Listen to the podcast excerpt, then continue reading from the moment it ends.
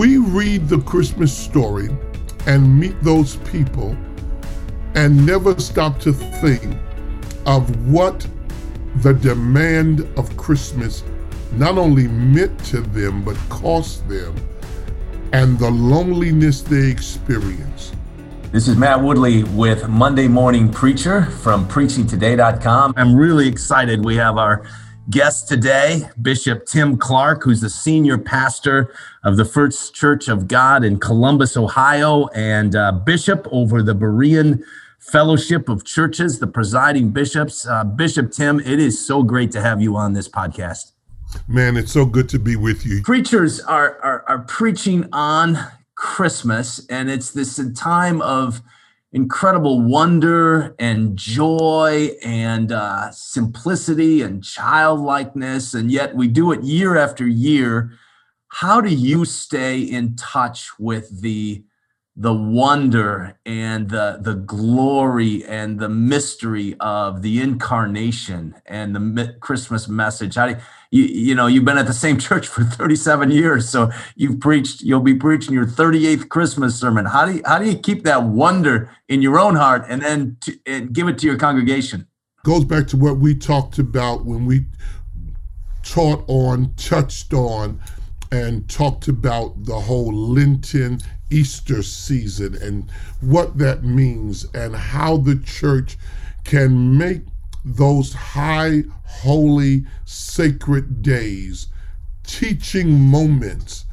And the teaching moments, Matt, and this I think is part of the challenge and opportunity of ministry in this moment. That we not only get to teach the church, the saints, the converted, the believers, I think we also, if we have the right attitude and perspective, we get to teach the world. If, if you think about it, the church is God's teaching agent in the world. Not only the equipping and the building up of those who are saved, born again, but also to be light and witness to the world to teach them. It goes even back. I, I went on your um, your website and saw you your church, the ministry that you have there. And whenever I look at places like that, I think of church architecture. I'm from New York, and so I grew up not far from Cathedral of St. John the Divine, St. Patrick's Cathedral, those mammoth, massive monuments of faith. And when you look at them, when you walk in, or if you were to see an aerial view, many of those buildings are in the shape of a cruciform many of them, because the architecture speaks to those who pass by. They are silent preachers. Think about that. They are silent preachers, the architecture. And so, even the way our sanctuaries are formed, I think the church has to embrace our teaching ministry, both to those within as well as those without. So the high holy days of the church become teaching opportunities. This is particularly true during the Advent season with so much crass commercialism making Christmas something other than what it is. What an opportunity for the church in pulpit, in practice, among preachers and parishioners to say a word about what the Christ event means. For instance, Zacharias and Elizabeth, the loneliness of disappointment. See, we talk about the angel showing up, you're going to have a child, John the Baptist, but how many years had she been barren? The loneliness of that disappointment. What, what was the loneliness of Joseph? In that crucial, critical decision as he's thinking to put Mary away privately, to not disgrace her. The loneliness he felt, the loneliness Mary felt. as she is a girl, has to deal with a pregnancy and public scrutiny. What loneliness.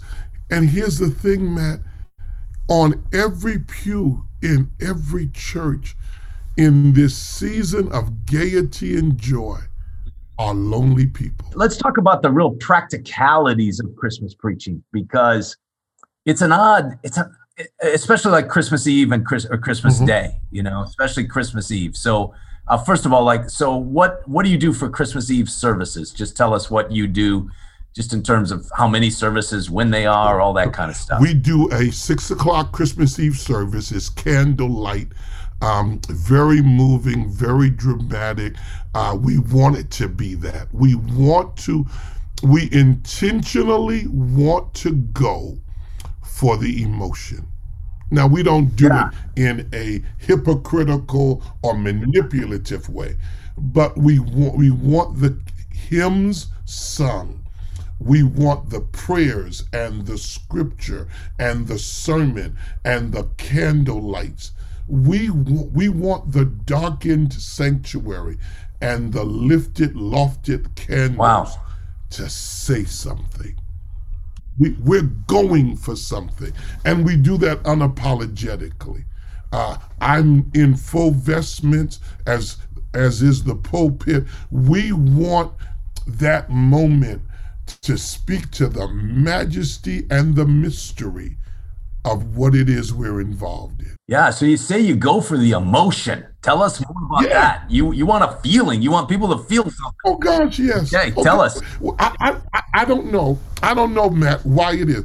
Um, Disney World, Disneyland, um, Epcot Center, all go for the emotion right. and charge you a bunch of money for the privilege of doing it. they all go for the movies go for the emotion.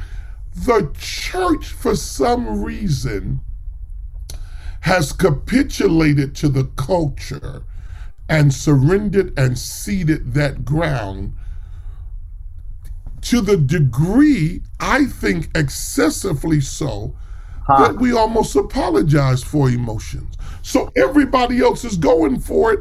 We are the ones who have the most right to it and we've capitulated and surrendered it. I, I, refuse to do that. That is a that is a fascinating perspective. I love that. So, how does that come through in your preaching? Well, let, let me say this: Phillips Brooks, you know that name, yeah, yeah Trinity Church in in Boston, um, delivered the Lyman Beecher Lecture Series. I think Phillips Brooks has the most definitive definition of preaching. Preaching is truth through human personality. Yeah. So, how I deliver will of necessity be a little different than how you do. Um, and I'm saying a little because you and I have somewhat of the same temperament. And so your personality comes through your preaching. I am I tend to be a positive person, hopeful, hope filled. And that comes across in my preaching. I'm not going to clamp that down. I'm not. I'm not going to allow the world to negate, marginalize, or diminish my exuberance about the message by caricaturing me with an Elmer Gantry. Huh. I'm not going. I, I don't have to do that. And and let me tell you why. Let me tell you why.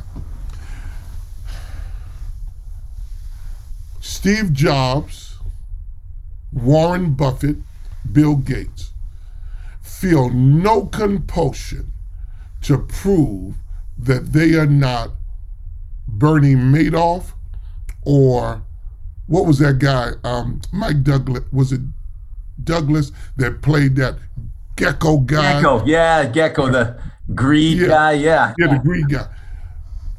True entrepreneurs, Warren Buffett, Bill Gates, um, none of them feel, Steve Bezos, none of them feel any compulsion to say, I'm not Warren Gekko. Yeah. I don't have to say, I, I don't have to say I'm not Elmer Gantry. I'm not going to let you allow me to become a prisoner of a caricature, Huh. of a of a fictional personality, and lose my voice and the opportunity to change people's lives. Preachers have to get away from that. Wow. We don't have to apologize for that. We don't have to No, be sir. offensive about that. No, sir. Yeah.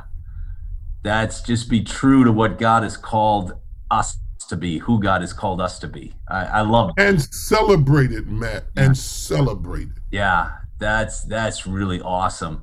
So uh, the practicality of your sermon on Christmas Eve, is it different than a Sunday morning sermon in terms of length, in terms of um, sermon construction, in terms of illustration or application? How is it different if it is different than a Sunday morning sermon? Very much so. It is not as long. It's more of a meditation homily. Um, I may still have three points, but I don't elaborate on them as much as extensively. And it is again geared towards. So, all, all, all of our preacher colleagues, our preaching brothers and sisters who are watching this know that there are pastoral sermons, there are evangelistic sermons, um, there are teaching sermons. You know, in the course of a year, we do different kinds of sermons, uh, different types of sermons, different genres. My Christmas Eve sermon uh, is really, as you said, much more pastoral. And I think in some ways, I'll even say more poetic. Hmm. For instance, the um, Christmas after 9 11, you were asking me about series, Advent series Yeah. that I felt were meaningful. I think that sermon, that Christmas Eve, because I raised this question can we still have Christmas? Wow, good question. Because the thought was in so many people's minds. Remember, September, October, November. Not that long. Not that long. Should we even celebrate? Should we be happy? Bodies are still being found. Families are still in shock. Our nation is numb. So I raised the question can we still have Christmas? And the way I approached it, Matt, I started back with Christmas Eve, 1776, Washington crossing the Delaware. Huh. And I just went through various seasons in the history of our nation where there were Christmas Eves that were dark. During the Civil War, during the Depression, December 7th, 1941, December 25th is just a few weeks later. Mark, President Kennedy is assassinated November 22nd, Yes. 1963. December 24th is a month later. On the year of the space shuttle, 9 11, we can go. How many Christmas Eves has our nation had that were sad and troubling? And yet we found a way to have Christmas. And I called the people to, to hope and to affirm the message of Christmas is not only still true, it's still worth celebrating. That is really incredible. Um, I have never thought of it that way. I really like that. That's preachers. That's a great sermon. that would be a great sermon for this year. Um, For this year, yes, yeah, sir. yeah. Um, we're we're in April, but we don't know what December is going to be like. But it's been a hard. It's still it's going to be hard for people. Um, so what about the pastor personally? Let's say let's say personally you're going through some struggles. Um, you know, maybe um, with uh, depression, or maybe with just your sense of calling, or maybe the church is not going well, or you're discouraged, or you're lonely, or you've had some heartache yourself. How do you get up and preach Christmas joy? Matt, that's a great question, and I want to tread lightly here but firmly. Sure.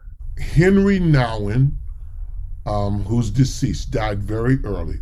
Um, his book on the wounded healer. Yeah, beautiful book. Anything Henri Nouwen writes, people should read. Um, but he talks about it is out of our woundedness that we have legitimacy to help others. Christ, of course, is the prime example. He was wounded for our transgressions, bruised for our iniquity. He is the ultimate wounded healer. All of us, as pastors and preachers, practitioners, have wounds in our lives. And it may often be without being exhibitionists that showing our wounds is what helps other people get healed. Mm. However, however, we must be very careful of two things. The first I just alluded to, becoming social media exhibitionists, mm. which is what we're seeing a plethora of.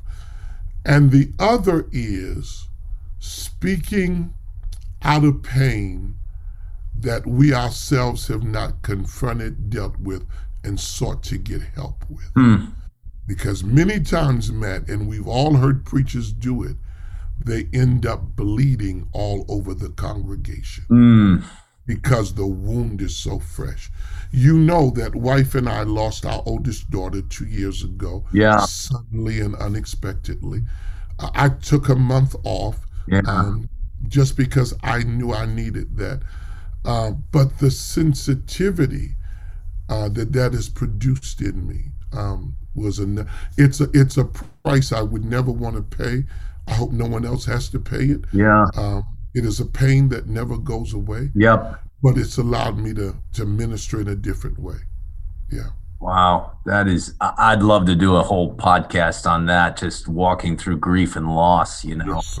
And yes, um, I'm sure what a wound Bishop. Thanks for sharing that with us. That's uh, I just can't imagine that hurt and pain, you know, for you and your wife. Um, yeah, and and yet um, I just see the the the tenderness in you, you know, um, and your openness to the Lord. Bishop, I just want to just sort of zoom out with one more question, um, and just your work with the Berean Fellowship.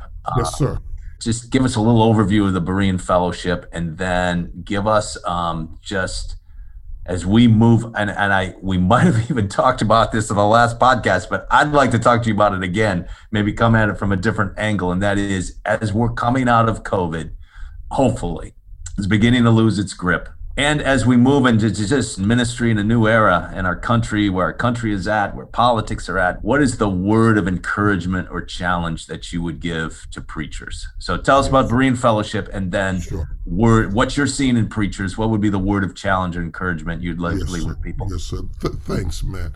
Berean Fellowship of Churches is really what it sounds like. It is a fellowship of pastors and churches that I've been blessed and privileged to provide visionary leadership to.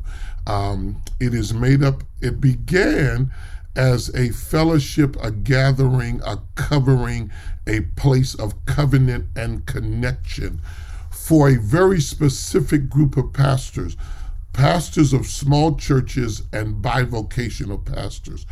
Because I, I have never been bivocational. Mm. Uh, and so bivocational pastors are my superheroes because I've been blessed to have staff to be full time, and I know how hard it is. I cannot imagine, Matt, a pastor who's bivocational. I tell churches who have bivocational pastors don't ever say your pastor is part time. Your pastor has two full time jobs. I don't know how they do that. So I was burdened to say, hey, let me, let me, because of how God has blessed me, provide a place of covering, covenant, and connection. Well, it grew, uh, and we are pastors of very large churches in it now.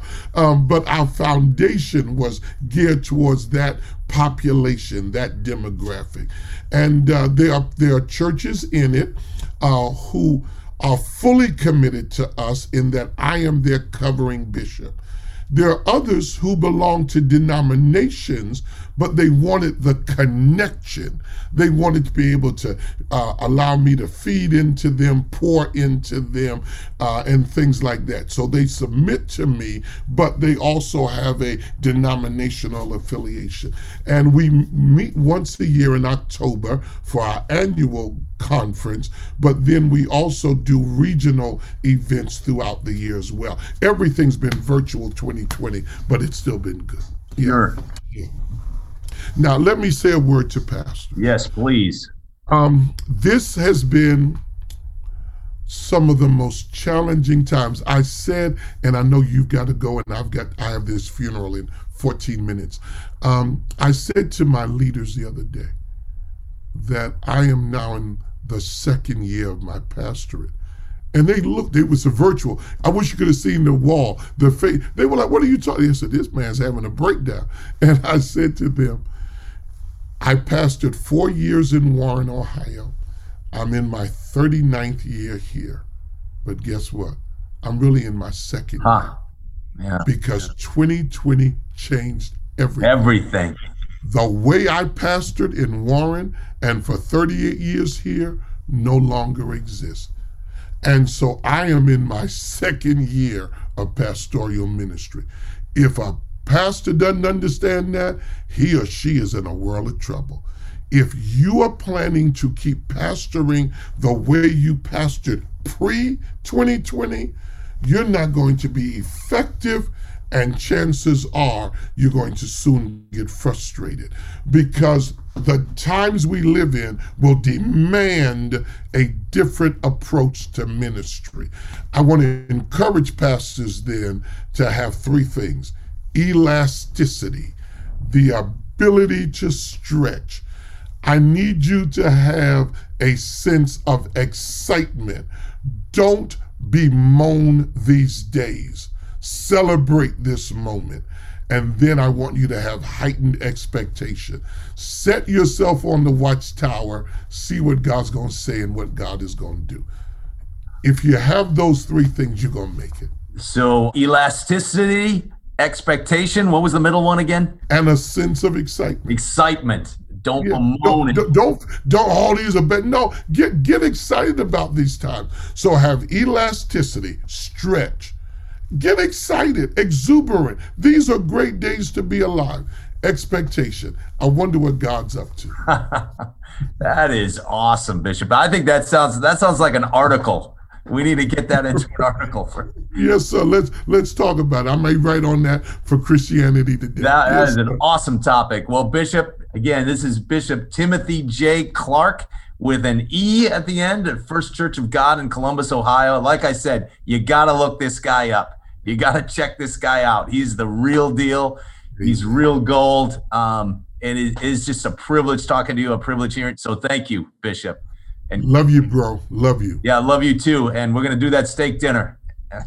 Gibson's. Okay. And then when you come here, Smith and Wollensky's. We'll do both of them. Okay. We we're gonna do them both, man. Okay. I'm saving up my money right now. well, God bless you on the funeral that you have, Thank Bishop. You, and uh, thanks Thank for joining us. Thanks for being with us, listening to this episode of Monday Morning Preacher.